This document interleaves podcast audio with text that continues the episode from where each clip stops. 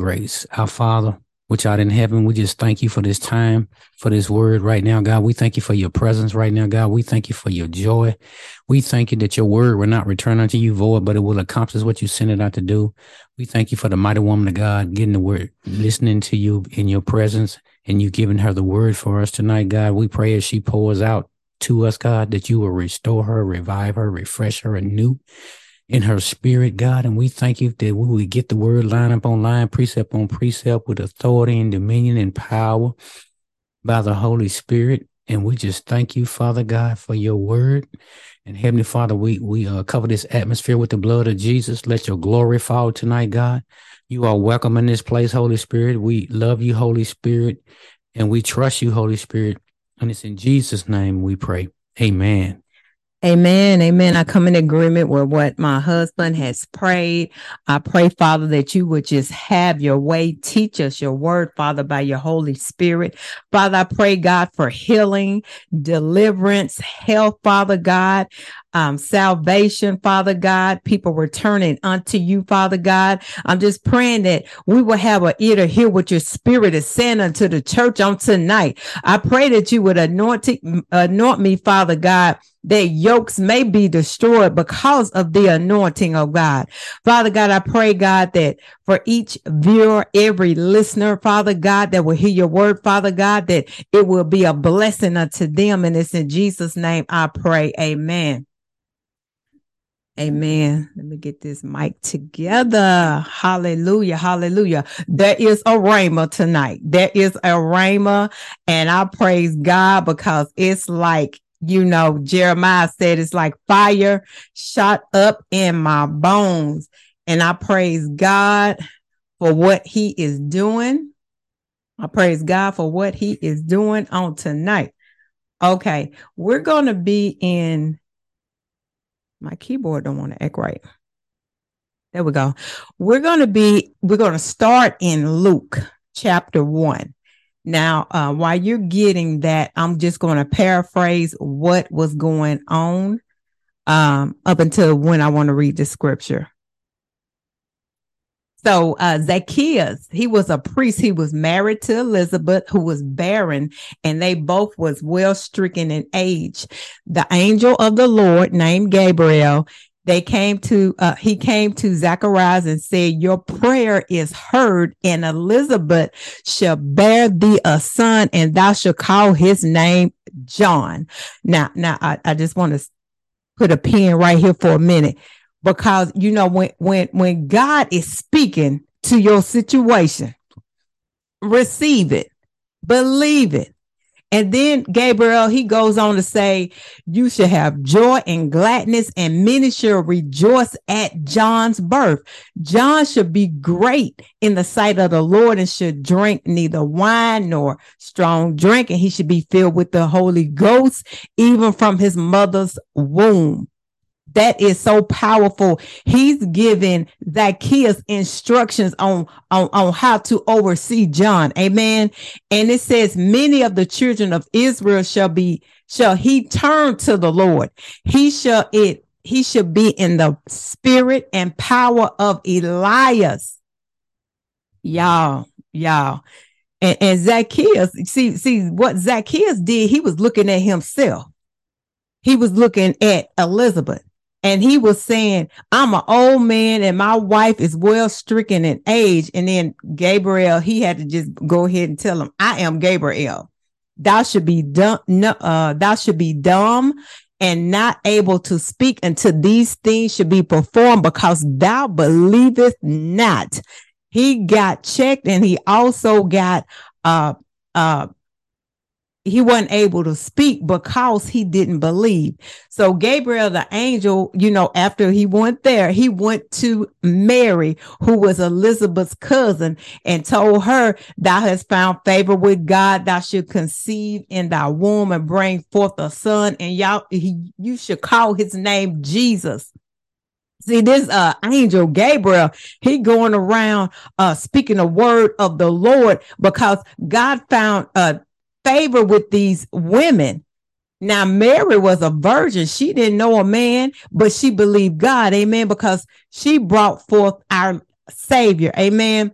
then in Luke 1 3, uh, 1 and 37, it says, For with God nothing shall be impossible.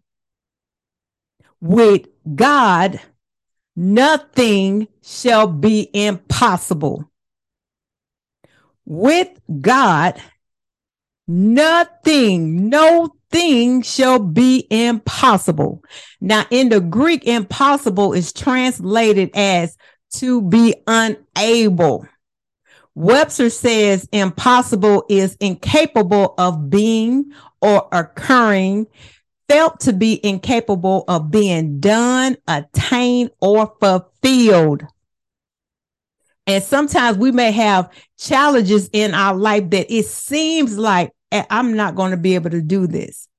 I'm not going to be able to bring this about. I'm not going to be able to be who I can be in God. Cause sometimes doubt and unbelief, because sometimes we're looking at our past or we're looking at our present, we're looking at our lack, we're looking at what we don't have.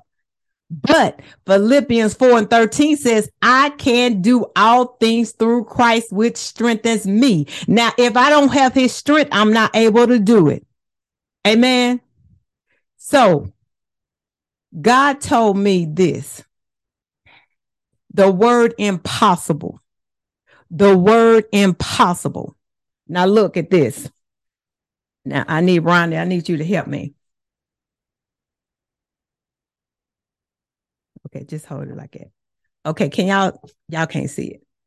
Y'all don't think can y'all see that? Impossible. Impossible. And this is what he showed me. He said, put some space in that. And I was like, what? Put some space in it. He said, you got to put some space in the word impossible. And then that is uh two words. I'm possible. I'm possible. See, see, see, sometimes it's about your perception. Sometimes it's about how you looking at it. Now you could turn that impossible into I'm possible. And I'm like, okay, okay. So sometimes he's told me that sometimes you got to put space between doubt and faith. You got to put space between yourself and the naysayers. You got to put space between their report and God's report. Sometimes you just need to, you know, get by yourself, especially when you when you got something, some some uh new news that that's challenging your mind, that's challenging your emotions. Hebrews 11 and 6 says, without faith, it's impossible to please him. But for he that cometh to God must believe that he is, and he is a rewarder of them that diligently seek him. So when we come to him, we got to come to him already believing that he can do it, that he can fix what we got, that he can heal a disease or disorder. Amen. That he can pay the bills. Amen. Hallelujah. That he can fix your credit. Amen. Because God, there is nothing, nothing, nothing, nothing that's impossible with God. He said, I'm, I'm, okay, I'm. I'm, I'm is a contraction. It's two words. I am. I am possible. I am. In Exodus 3:14, God said unto Moses, I am that I am. Amen. He said, I am have sent me unto you. And God tonight is saying that I am possible. I am possible. Because see, with men, it's not, it's not going to happen with man. It's not going to happen in the flesh. It's not going to happen according to this world. And you know the devil is not on our side and he's going to try everything to try to stop what God has said. He said, I am. Okay. Revelation. Revelation 12 and 11. Now I'm, I'm going somewhere with this. Revelation 12 and 11 says, and they overcame by the blood of the lamb and by the word of their testimony. And they love not their lives unto the death. Therefore rejoice ye heavens and ye that dwell in them. So he is calling us to rejoice when we have this test. And he said they overcame. When you overcome something, that means you conquered it. You prevailed against it. You got the victory. That's what the Greek translation of overcome mean.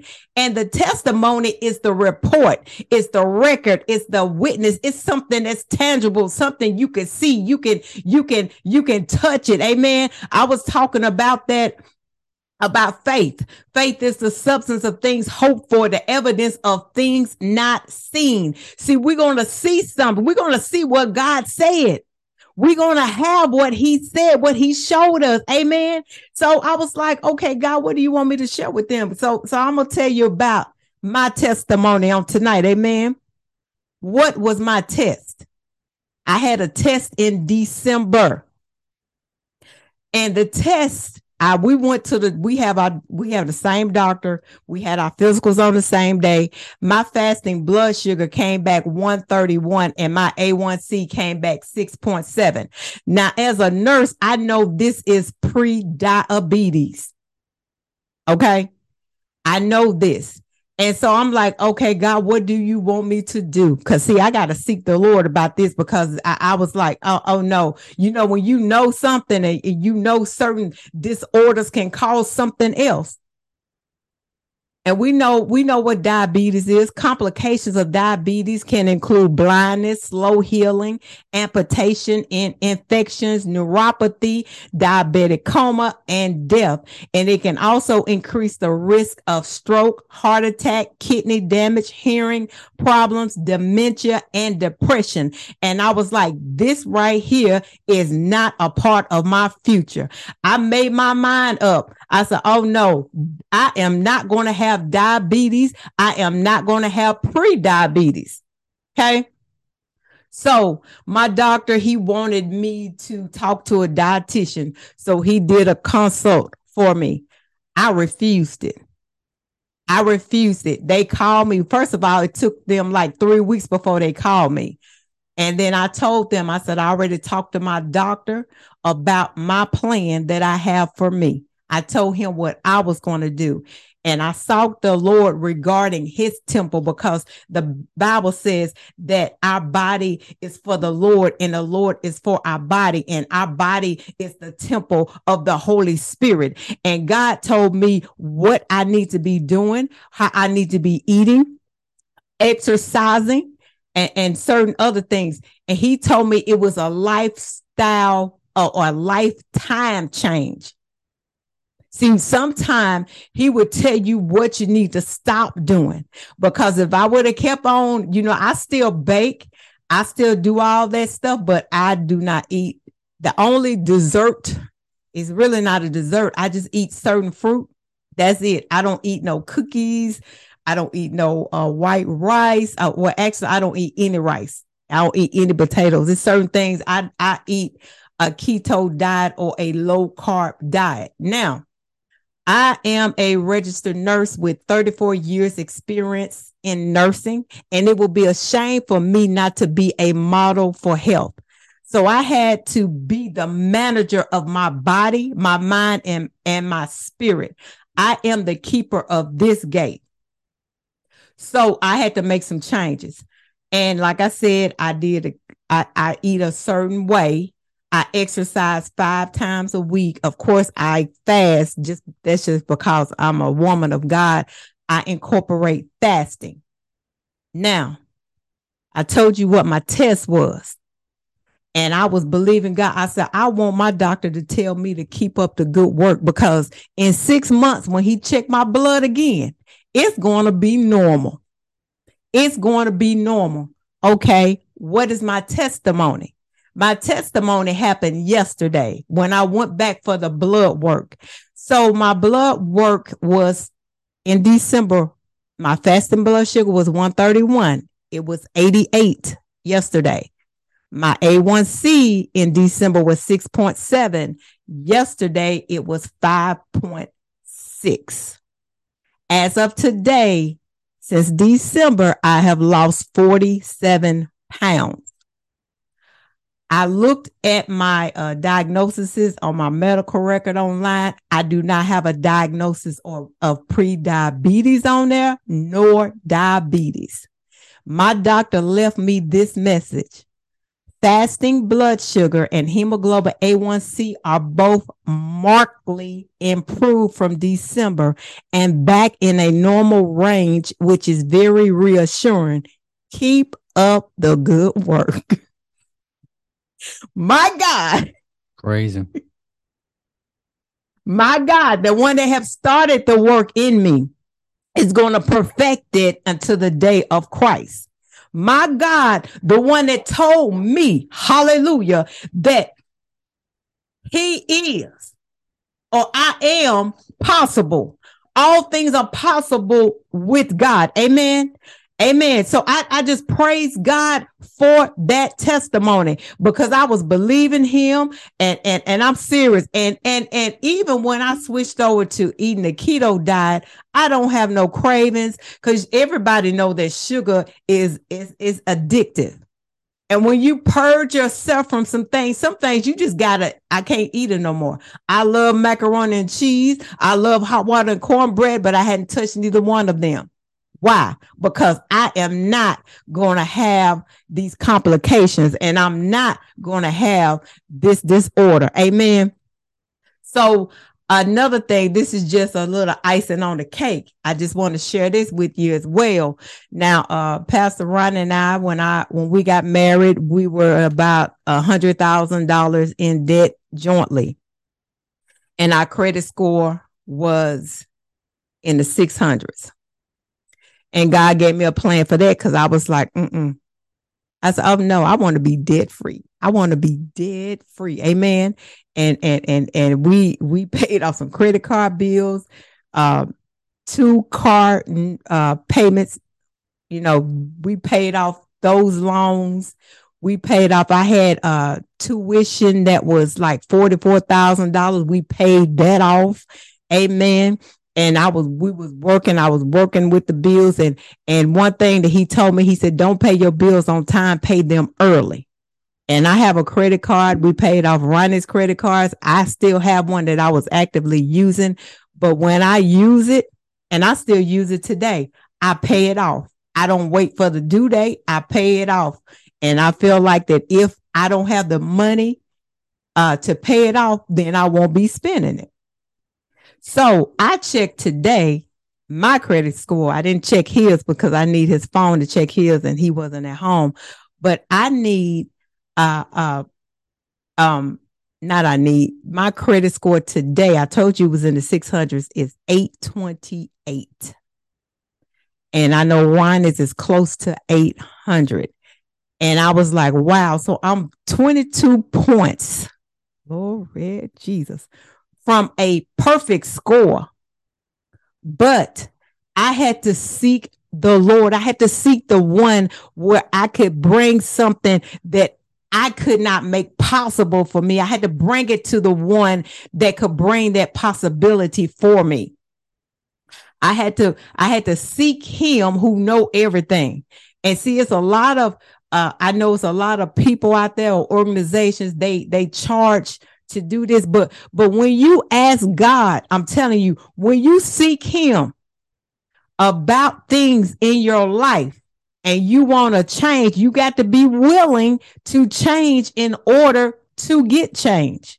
You have to be willing to say no to yourself sometimes you have to be willing, you know, to do something because I'm not used to eating a keto diet. I'm not you because it's a high fat diet. I'm not used to eating that. I usually go with the low fat, but it's working. It's working.